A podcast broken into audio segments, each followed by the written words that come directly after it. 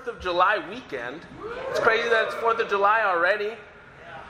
Um, and it feels a little bit like a reunion today. You know, we've got a lot of people that I was in the campus ministry with back in town, and, and I am uh, so excited just to be here with you all. Uh, like James said, my name is Sean. Uh, my wife and I, Lacey, live down in Huntington, West Virginia. If New, if New Jersey is the armpit of the U.S., Huntington is the armpit of West Virginia. So it's a very familiar place to me. and we are just so excited to be back visiting with you today. And I am doubly excited to be able to kick off this new series on First John today. You know, I recently studied this out in, in my personal times of, of studying the Bible, and it was just really refreshing. It was really refreshing to read and, and understand more what John was communicating to the church there. So I hope that this study can do the same for you. And so before we dive in, let's pray. Dear Father God, Dad, thank you so much for just this opportunity to be together. God, it is such a privilege to gather, to be able to gather in, in a building together, to be able to gather without persecution, without fear of, of what is going to happen to us, God. And I, I pray that you'll really speak to our hearts today. God, I pray that your Spirit will move and convict us of sin, righteousness, and judgment. God, that you will help us to understand what you're saying through your Apostle John. And, and, I pray that we can take this and apply it in our lives. God, I love you so much. I pray all these things according to your will. Amen. So we're going to be over in 1 John 1, not John 1, but 1 John 1. A little different. And we are going to read the whole chapter because it's about 10 verses. So over in 1 John 1, starting in verse 1, it says, That which was from the beginning, which we have heard, which we have seen with our eyes, which we have looked at, and our hands have touched. This we proclaim concerning the word of life. The life appeared, we have seen it and testify to it. And we proclaim that to you the eternal life which was with the Father and has appeared to us. We proclaim to you what we have seen and heard, so that you also may have fellowship with us. And our fellowship is with the Father and with his Son, Jesus Christ. We write this to make our joy complete. This is the message we have heard from him and declare to you God is light. In him there is no darkness at all. If we claim to have fellowship with him, yet walk in the darkness, we lie and do not live by the truth. But if we walk in the light as he is in the light, we have fellowship with one another, and the blood of Jesus, his Son, purifies us from all sin. If we claim to be without sin, we deceive ourselves, and the truth is not in us. If we confess our sins, he is faithful and just, and will forgive us our sins and purify us from all unrighteousness.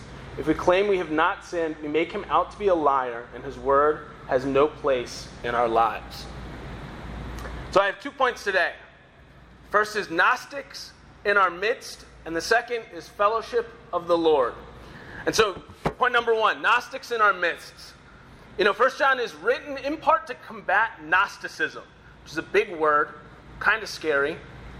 But Gnostic teachings, the, these teachings have begun to infiltrate the church.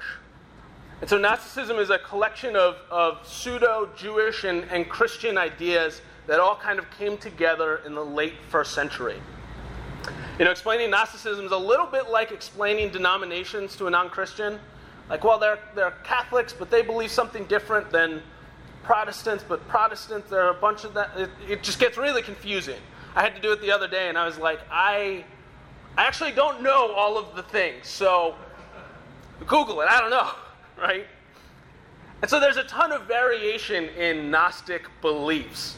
But generally, they believe that the God of the Bible is not the ultimate being in the universe, and that everything he created is bad. That everything that is material is sinful. You see how that kind of doesn't really line up with what the Bible says, right? And so Gnostics believe that to fix this, Jesus comes in spirit form to show us the path to salvation. And so the two crucial beliefs they had that were that, that well, the two crucial beliefs they had were that Jesus didn't exist in physical form and that the way to salvation was through gaining knowledge. So, what that meant was that it didn't matter what you did, it mattered what you knew. And so, what you, what you know is more important than what you do, meaning that sin it up, do whatever you want. It's a complete release of any expectation of holiness. And so, what does John say to this church? And as he's writing, he starts by saying, That which was from the beginning, which we have heard, which we have seen with our eyes, which we have looked at, and our hands have touched. He says, Jesus did exist, you Gnostics. I know because I was there. I touched his hands. I saw him. I talked to him. Have you ever had somebody try and tell you a story about something that you actually experienced? Yeah. Right? Somebody starts telling you, you're like, no, no, no, I was there. I know, I know the story. I, I was, I was there next to you. I experienced it. Right? It can be a little inf- infuriating, right? I had this happen the other day. I told a story about, so in the 80s, the Iranians were working on their nuclear uh, power program. They're building a nuclear reactor.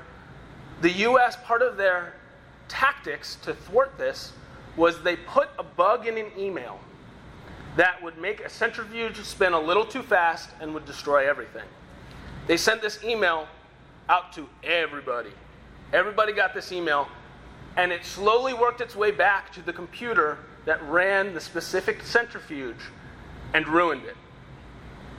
So I, I told this story in Huntington, and shortly after that, I was talking to a brother a couple days later, and he starts telling me the story that I told him two days ago. And I wasn't that upset because he actually told it right. He thought, like told the right version.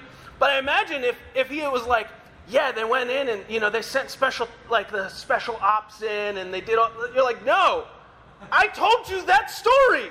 I know what the truth is. Right? That's what's happening here. The Gnostics are coming in and they're saying, oh, Jesus didn't really exist. He, he wasn't. He was just. He was in spirit form. John's like, no, I was there. I experienced it. Right? They're telling a completely different story. Even worse, they're downplaying the impact of sin. John has to say if we claim to be without sin, we deceive ourselves and the truth is not in us. He has to say that because people are claiming to be without sin. Right? The Gnostics are telling people it's fine to sin because it's really about what you know. If you know God, you're good. Right? God doesn't care about what you do. Your physical body is sinful, anyways. Anything that you do is sinful. So just sin it up. And here's the thing they're not saying this out in like the marketplace or, you know, it's not like they're like hanging out on the street corner and like, you know, sketchy alleys or something and like peddling this Gnostic gospel. This is happening in the church. These people are showing up on Sunday, and whoever's preaching is up there going, You need to be holy. You need to be righteous. And the Gnostics are in the back row going, That's not true. Uh uh-uh. uh. That's not real. Think about that. The Gnostics are reading their Bible, they're praying, they're showing up to church, to church on Sunday, and they're leading people astray. Can you relate to that? You know, the, the church has been through a lot. We've been inundated with all sorts of groups that are trying to pull us apart, trying to s- distract us from the truth and the reality of who Jesus is. You know, we can end up in some pretty funky places if we're not careful. Yeah. Research from the American Bible Society showed that spiritual impact has dropped significantly in the past two years. So, what that is, they measured it through two things feeling connected to God and how reading the Bible has influenced their behaviors towards others. And so, this, this is a study that they do every year. They've done it for the past decade. Um, and it's called The State of the Bible, if you want to go look it up. Um, and they actually dedicated an entire chapter in 2022 to this specific thing. Because this trend alarmed them so much that they said, we have to have the wrong data. They said, we, we must have messed up somewhere. So they reran their data, they looked at their collection methods, uh, because it, it really was a full audit of everything that they were doing, trying to figure out how did we mess up. And what they came to was no, this is real. And so, what does spiritual impact mean? It means the percentage of people who read their Bible and apply it to their lives. So, they've noticed over the past two years this sharp decrease in the amount of people who read their Bible and then actually go live it. So, we have to ask ourselves how are your times with God? I'm all for reading the Bible, but if we don't actually listen to it, it doesn't matter. Right? Are your times with God transforming your life? Put in a different way, have you stopped watching your life and your doctrine? You know, we live in a society that wants to define sin as whatever you want it to be. Right? As long as you don't hurt people, it's fine. You can do whatever you want, but the second that it hurts somebody, it, it, oh, don't touch it, right? Do whatever drug you want, avoid whatever issue you want, sleep with whoever you want. God doesn't care what you do. Do you see the Gnostic teachings? Yeah. Right? And so we have to ask ourselves have you redefined what God says is sin? Over in James 4, verse 17 reads, We're getting there. James 4, verse 17 says, Oop, that's 5. Huh. Um, James 4, 17 says, Anyone then who knows the good they ought to do and doesn't do it, it is sin. So I assume that nobody here is like, you know, going out partying, like getting getting blitzed and getting in bar fights, right? I'm going to assume that. You're welcome. but I think the question we have to ask ourselves are, is are we clothed in good deeds? Anyone who does not do the good they ought to sins. Right? Who are you helping? to Harrison's point, who are you serving? The reality is, you can come, you can read your Bible, you can come to church on Sunday, spend time with the body, all while being just like the Gnostics. Yeah. Having a life that doesn't match up with your doctrine. And that brings me to my second point fellowship of the Lord. So the word fellowship is mentioned four times in this chapter. It's like kind of a lot, right? There are only 10 verses. So when you hear that word, what do you think of? You hear the word fellowship. I think of two things. I think of the church, right? Oh, fellowship in that church. I also think of Lord of the Rings, fellowship of the ring, right? It's not a super common word. It's kind of like one of those churchy things. You're like, oh, yeah, I was fellowshipping after church. like, what does that mean? You're like, uh, know. I was hanging out, I guess. Right? It's kind of like hanging out, but more spiritual. Kind of like the rebrand. Right? The, the Greek word there is koinonia. In Acts 2, it's translated as in common. The disciples had everything in common. So, fellowship means a sharing of your life. That as Christians, we share eternal life, but we also share our lives with each other. We meet up, we spend time together, right? We encourage one another, we pray with one another. I want you to think about for a little bit the premise of the Fellowship of the Ring. Why did they call it that? Again, it's not a super common word. So, like, what? Whoever, like J. Tolkien? Yeah, yeah, that guy. Right? He, he was just like, uh, fellowship, that's a good word. Sure. Right?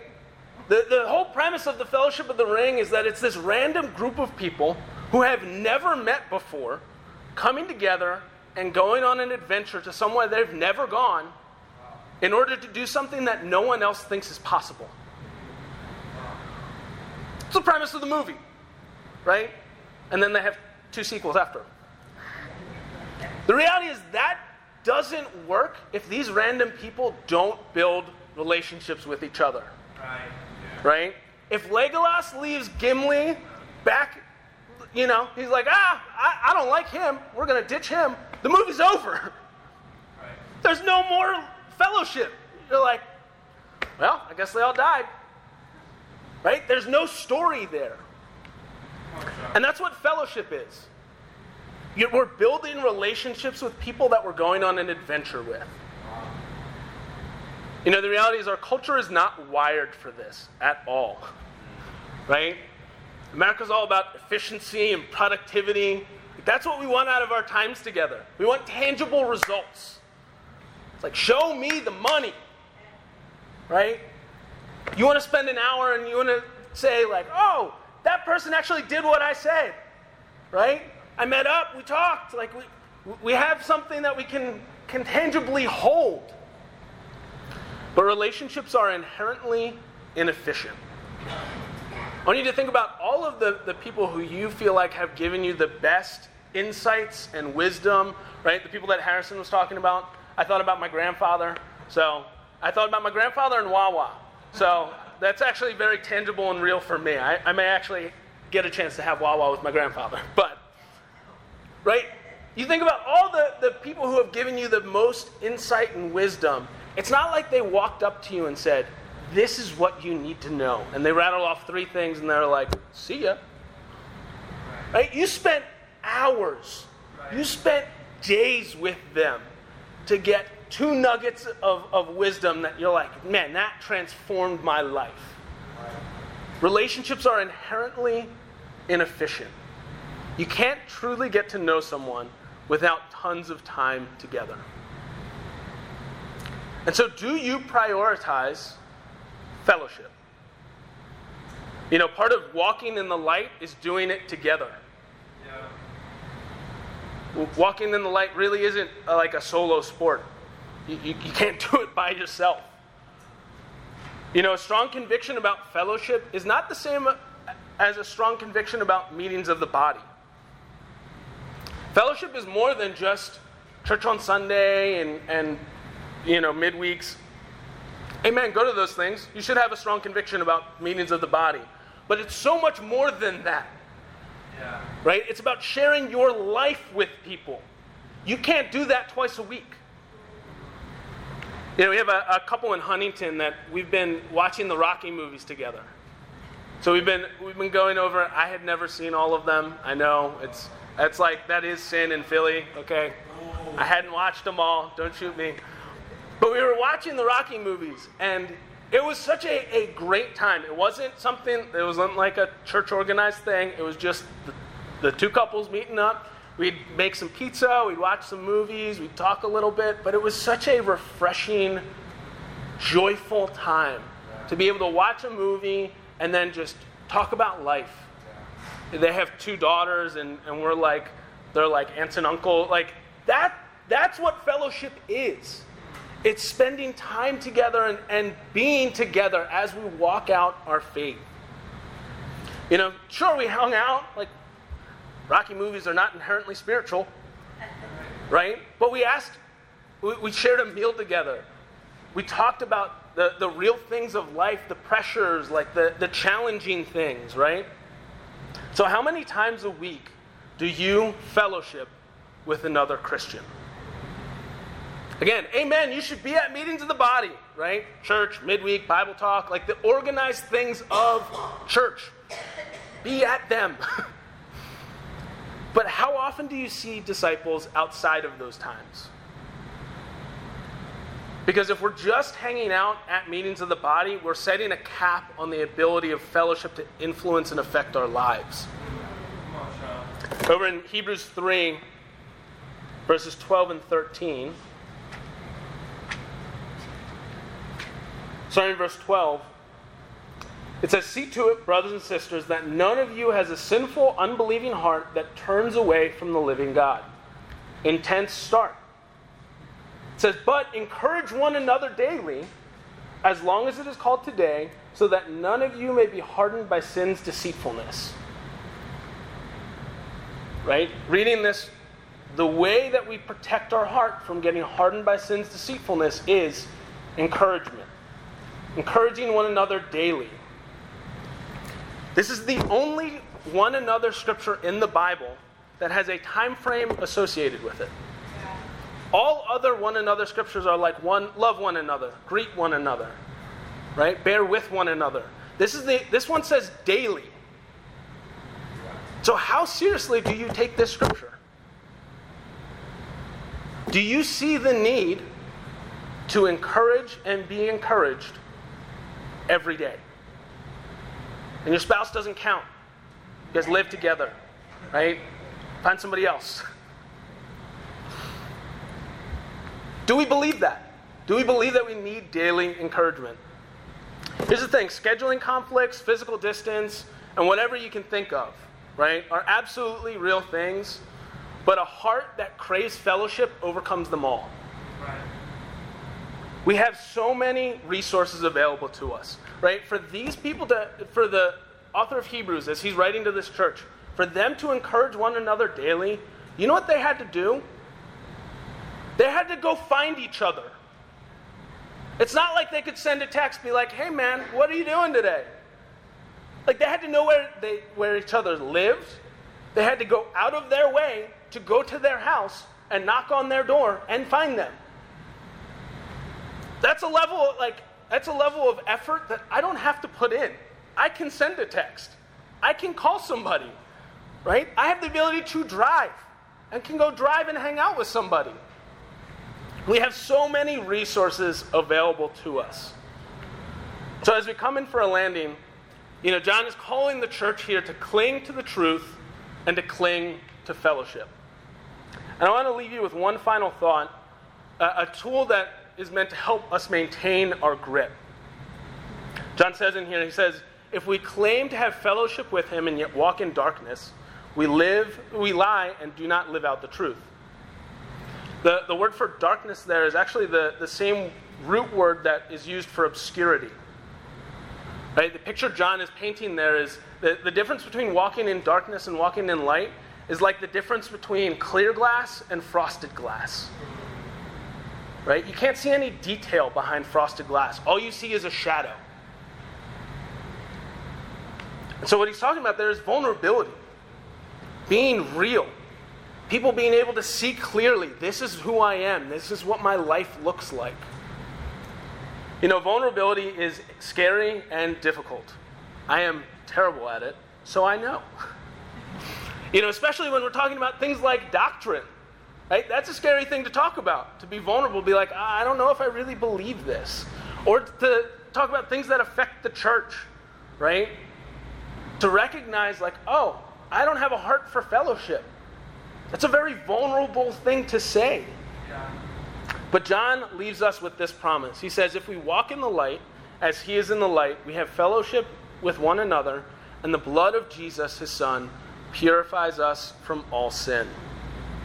You know, vulnerability is scary and it is difficult, but it's an opportunity for us to deepen convictions and engage in fellowship. Amen. Church, let us be people that walk in the light, people who are vulnerable, who are clear. Amen, church. You.